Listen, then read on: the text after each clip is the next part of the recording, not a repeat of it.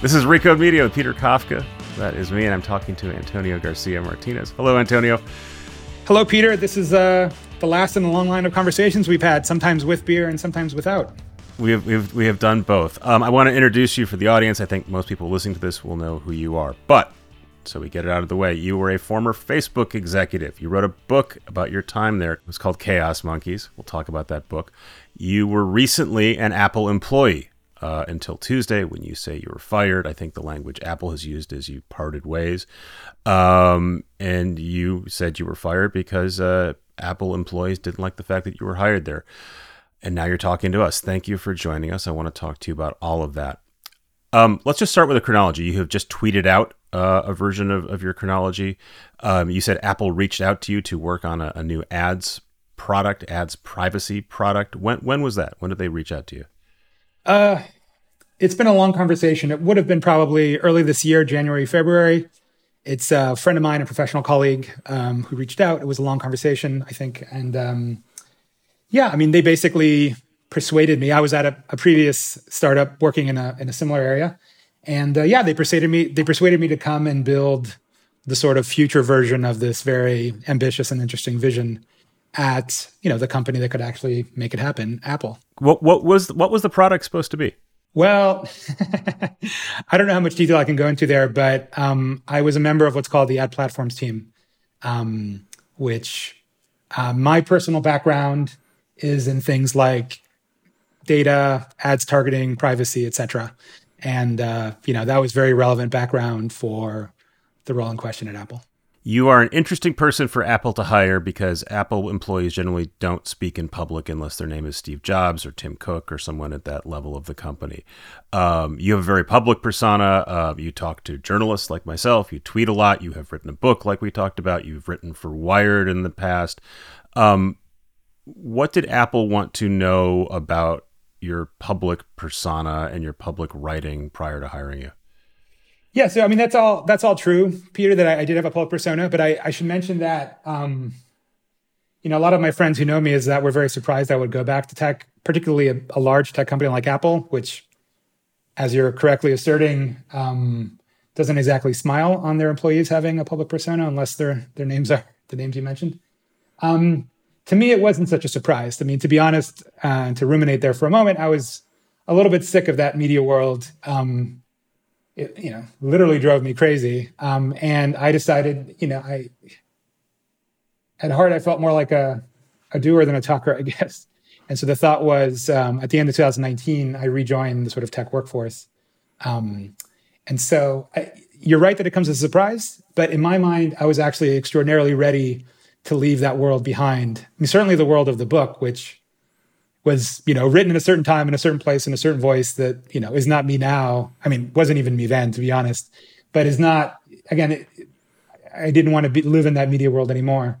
And so to me, you know, I've often joked that like, I'm not really a narcissist. I just play it on the internet. And I think I got tired of playing that role. And so I was absolutely happy actually to go to a large public company like Apple.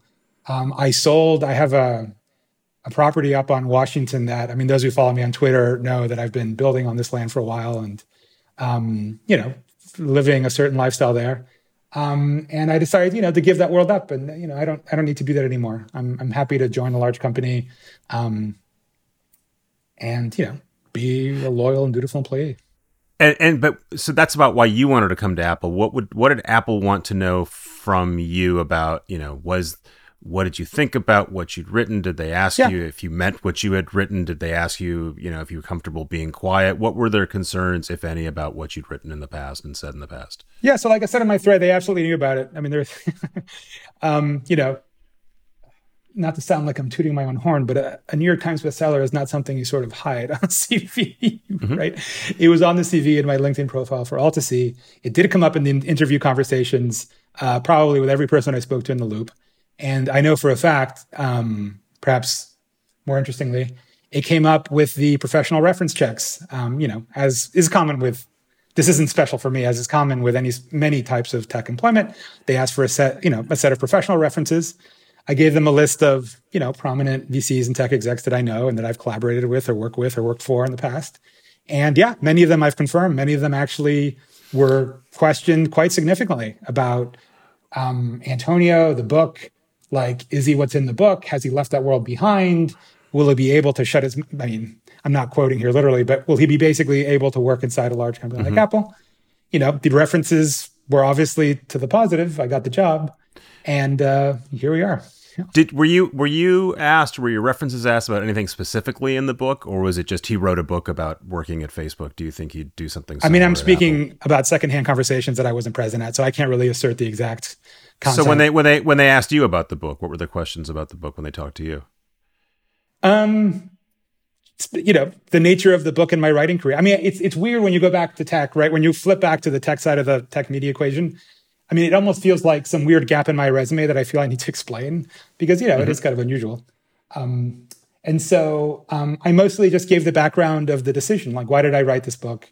Um, what was it about? And again, asserted that like you know this is a certain time and a place and a certain well, certainly a certain tone and a certain lifestyle that I had at the time, but that's kind of over. And you know, I want to get back in building new stuff and not talk about stuff. The, org, the org that you were joining, reported up to Eddy Cue, who runs media uh, for Apple, uh, among other things. Did, did, you ever talk to him? Did, does he know who you are? I have no idea. Okay.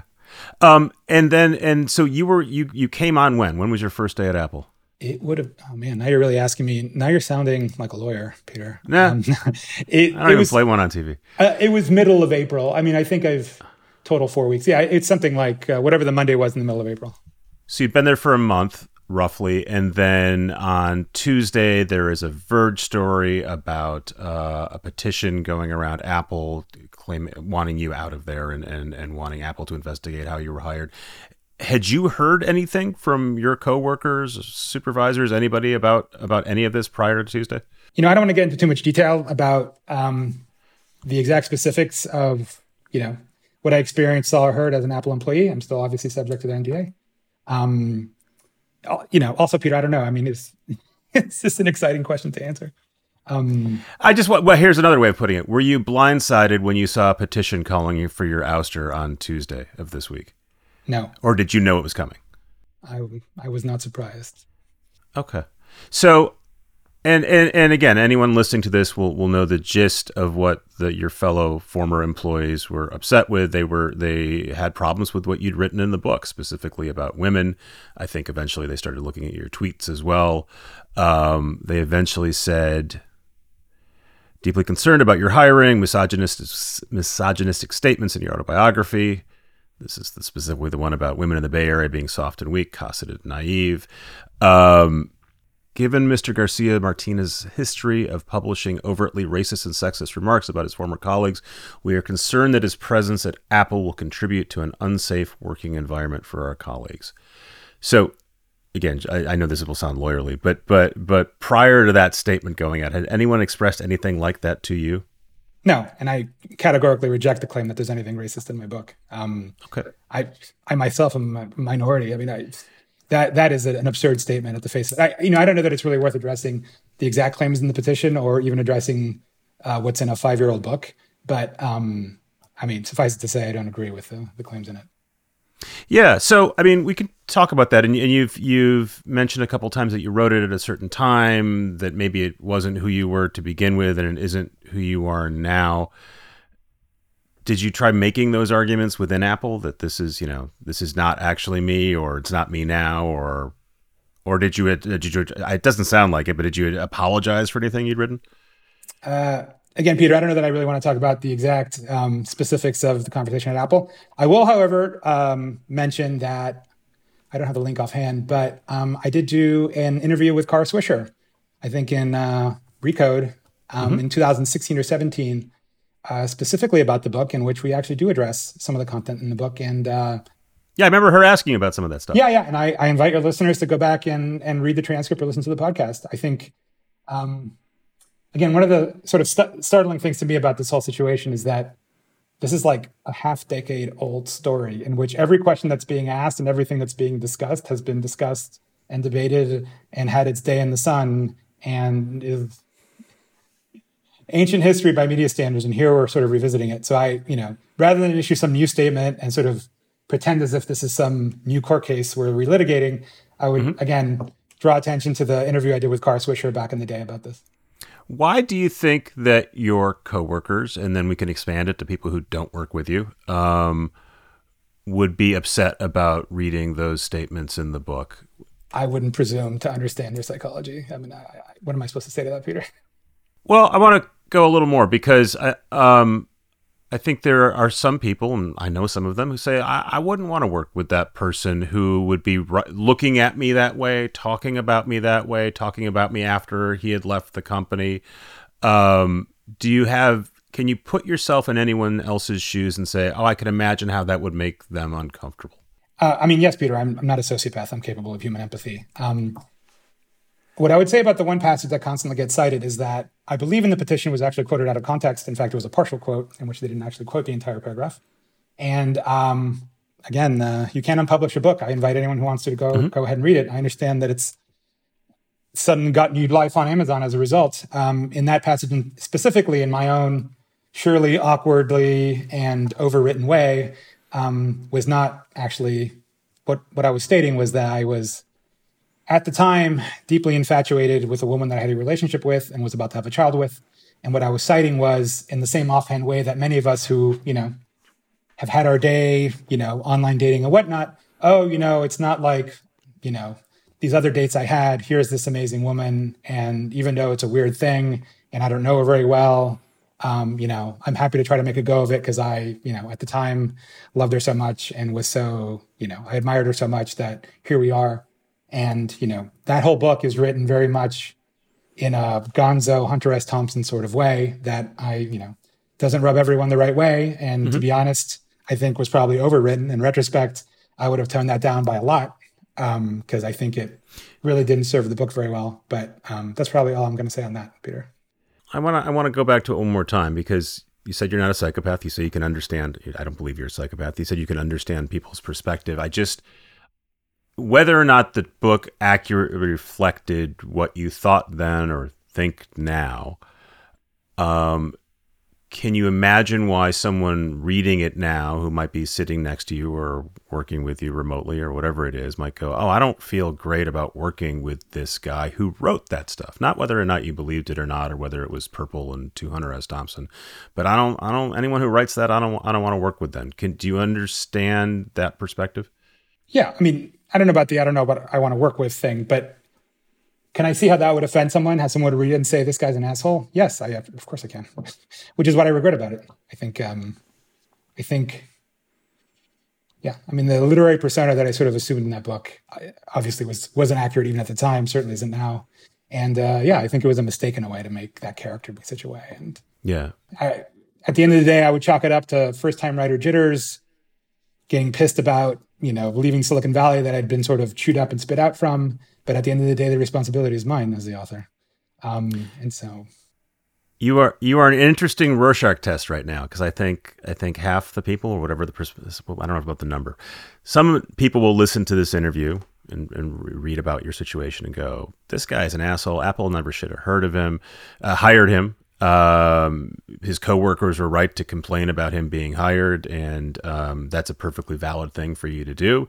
And the other half will go, "This is cancel culture run amok. This is the woke mob um, getting rid of somebody for a book, a New York Times best-selling book." Um, is there some nuance here that that that you're thinking about that maybe other folks aren't that we should be factoring into this to this Rorschach test? I think you've described it exactly right.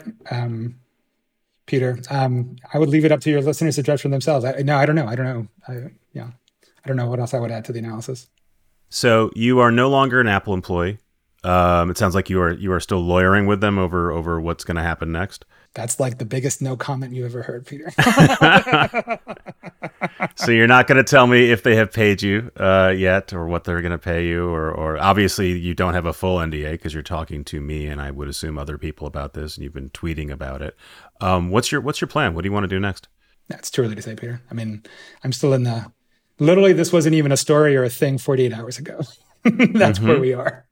Do you think you will be able? Do you think you want to work in tech? Do you think you'll be able to work in tech? Like I said, what originally motivated this move back into a big public tech company, as incongruous as it might seem with my previous life, was to get back to building in what I thought was a very exciting and interesting and pivotal sort of space. And so that, you know, that is still my overarching motivation in life. I'm on, at the end of the day, I'm on the side of the maker, the doer, the builder, people going out there and doing it, not just talking about it. Do you do you think, given the reaction to a five year old book and stuff you've published on the internet since then, um, that what you want to do will be compatible with with sort of a, a Silicon Valley workplace in 2021? Well, like I said in point five of my Twitter thread, I think uh, the statements by Apple and the follow on coverage, the way it was spun, um, yeah, are defamatory and um, certainly impacts in a grievous and serious way my ability to actually earn a living in tech. To be clear, what you said is defamatory. You said, uh, uh, so their, their, statement is, unless there's another one that I'm missing, at Apple, we've always strived to create an inclusive, welcoming workplace where everyone is respected and accepted. Behavior that demeans or discriminates against people for who they are has no place here. So that's what you're calling defamatory. They're referring to non existent behavior on my part, yes. Right. So I, I, I would I would guess, because I don't think Apple does stuff off the cuff, that they're saying this is behavior that happened prior to you working there. Or, or is there something that they've talked to you about since you started at Apple? You might be overestimating their presence of mind here, Peter. Um, I, I just I want to I don't want to let it go before trying one more time. I know that you've are in the middle of this, um, but to I just want to see if there's anything that you'll sort of allow critics um, of your hiring, of, of, of you as a coworker, they'll say, "Yeah, I, understand their point. I, I, think there's something there," or or is this clear cut for you that that you have every right to work at Apple or any other company that that you should not be um, held responsible for something you, have written in the past? Look, I, you're asking me to speak on behalf of people whose views are antagonistic to me, Peter, and and um, asking me to either grant their beliefs credence or not. And you know, a, I don't know that I can do that because I wouldn't presume to speak for those who hold those opinions. And even if I did, what would it mean? Um, you know, what I'll say is this, and again, the book to me is buried history. Like I, we, this conversation is like Groundhog's Day. Right? Like I had this conversation with Kara um, back in the day, but you know, I set out to write a book about the nature of Silicon Valley. And by the way, I, you know, one, th- I mean, one thing that you know definitely upsets me about this is that the entire book is being reduced to this one passage and when 99% of it is actually, um, in many ways, hopefully, a scathing satire of the the sillinesses and absurdities of Silicon Valley life, including you know the depredations of some of its largest tech companies, right?